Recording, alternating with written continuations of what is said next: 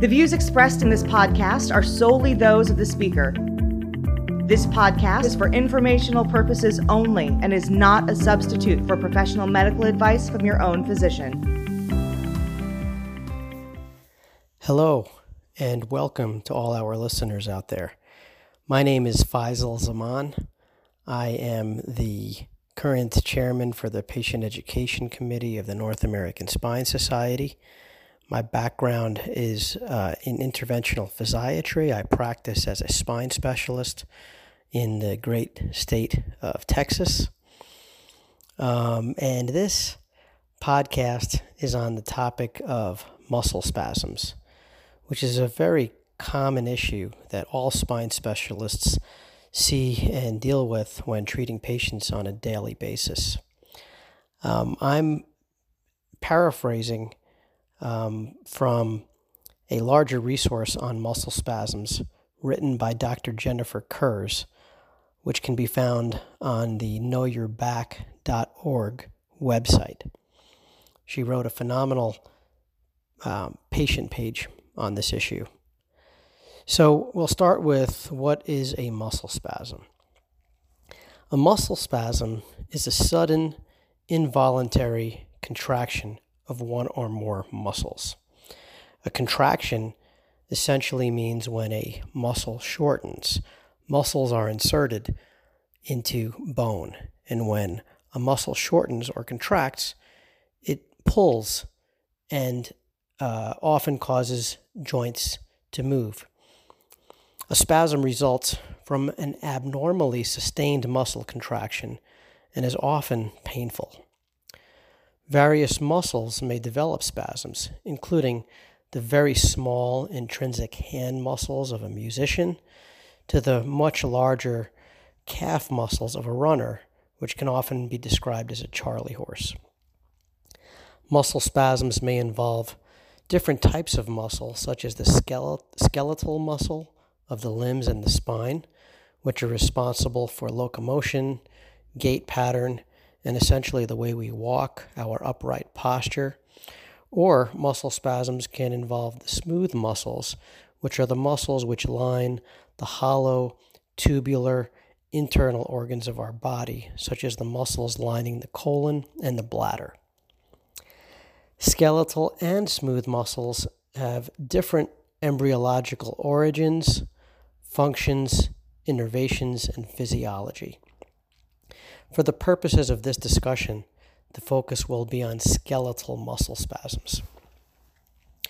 So, what causes acute muscle spasms? Skeletal muscle spasms may be the result of muscle injury or overuse. They may occur, for instance, when an athlete has not warmed up appropriately or stretched prior to vigorous anaerobic exercises, such as sprinting or jumping. They may also occur during endurance training when, for example, a marathoner has not maintained proper fluid and electrolyte balance, and muscles with increased metabolic demand are depleted of nutrients. These types of spasms resolve with rest, hydration, and gentle stretching. What causes chronic muscle spasms? Recurrent, widespread, or chronic muscle spasms might signify a more significant underlying medical condition related to toxic, metabolic, nutritional, vascular, or hormonal problems.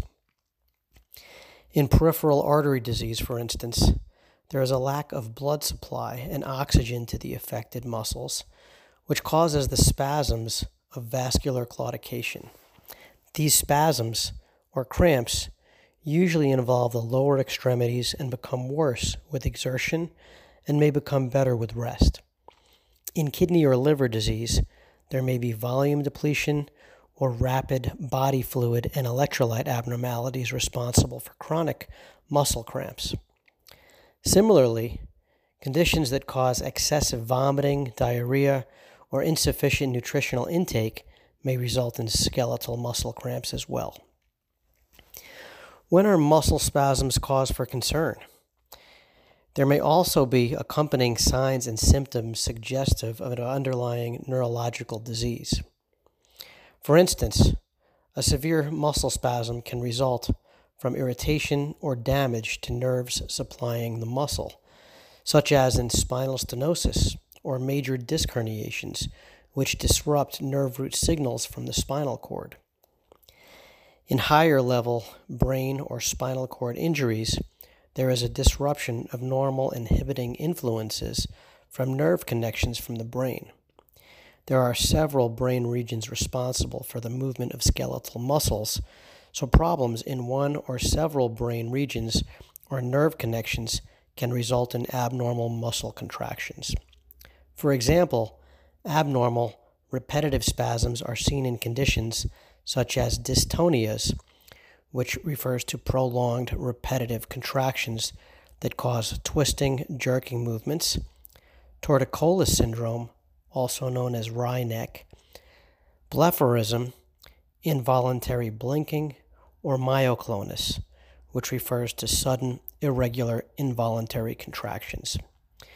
These more difficult conditions should be assessed, addressed, and treated by a neurologist or movement disorder specialist, often with specific medications and therapy. Thanks for listening. Hopefully, this uh, information was of some value to you. For more information, please don't hesitate to contact the North American Spine Society, where you can be connected with a spine specialist in your area.